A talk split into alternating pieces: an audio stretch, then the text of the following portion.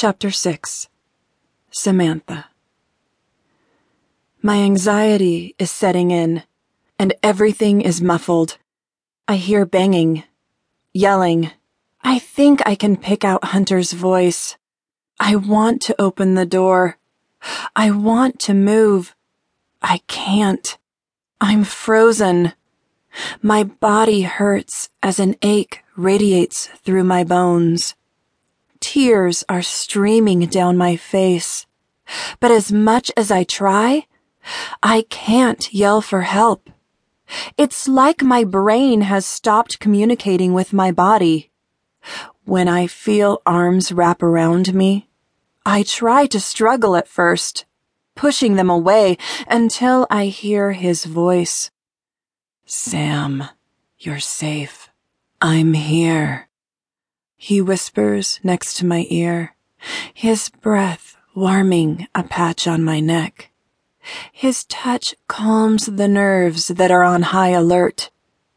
My body rests against him, and when I look up, we are sitting in the car, alone. My hands are gripping his shirt, as if I'm holding on for my life.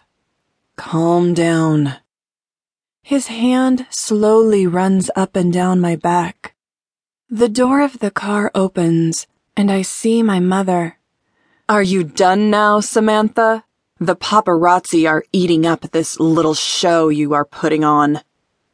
I look at her in disbelief. I can feel Hunter's muscles tense underneath me. Joe, get the car out of here now. The door shuts and I start to cry again. I know that she is my mother. I know that she loves me. Sometimes I just wish that she liked me. Hunter's arms tighten around me. He probably thinks I'm pathetic too.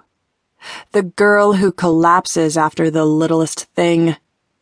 The fact that I'm still on top of him like a damn baby doesn't help either.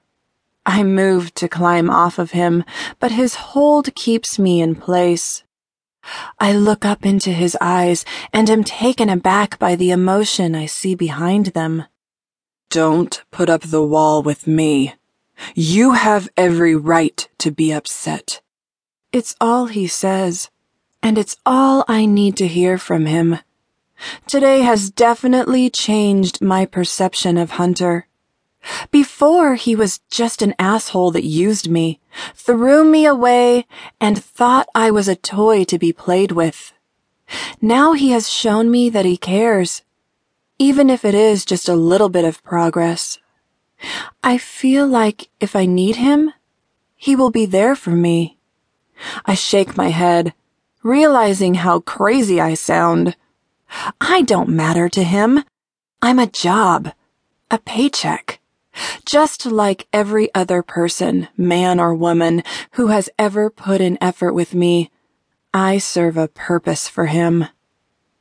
The car stops, and I recognize the front of the hotel. You think you can walk? I nod my head, slipping on my sunglasses to try to hide my tear stained eyes. The door opens, and Hunter takes my hand leading me past the flashing lights and the heinous remarks being yelled at me. The elevator ride is quiet and laced with an awkwardness that has never been present before. When we get to the room, I walk to the couch and sit down, lying my head against the arm and closing my eyes. Maybe if I wish that today was just a dream, I will get a do-over tomorrow. I'm sorry. He takes a seat next to me. I look up at him in confusion. For what? I should have been there with you. I can't believe you aren't more pissed at me. What happened is my fault.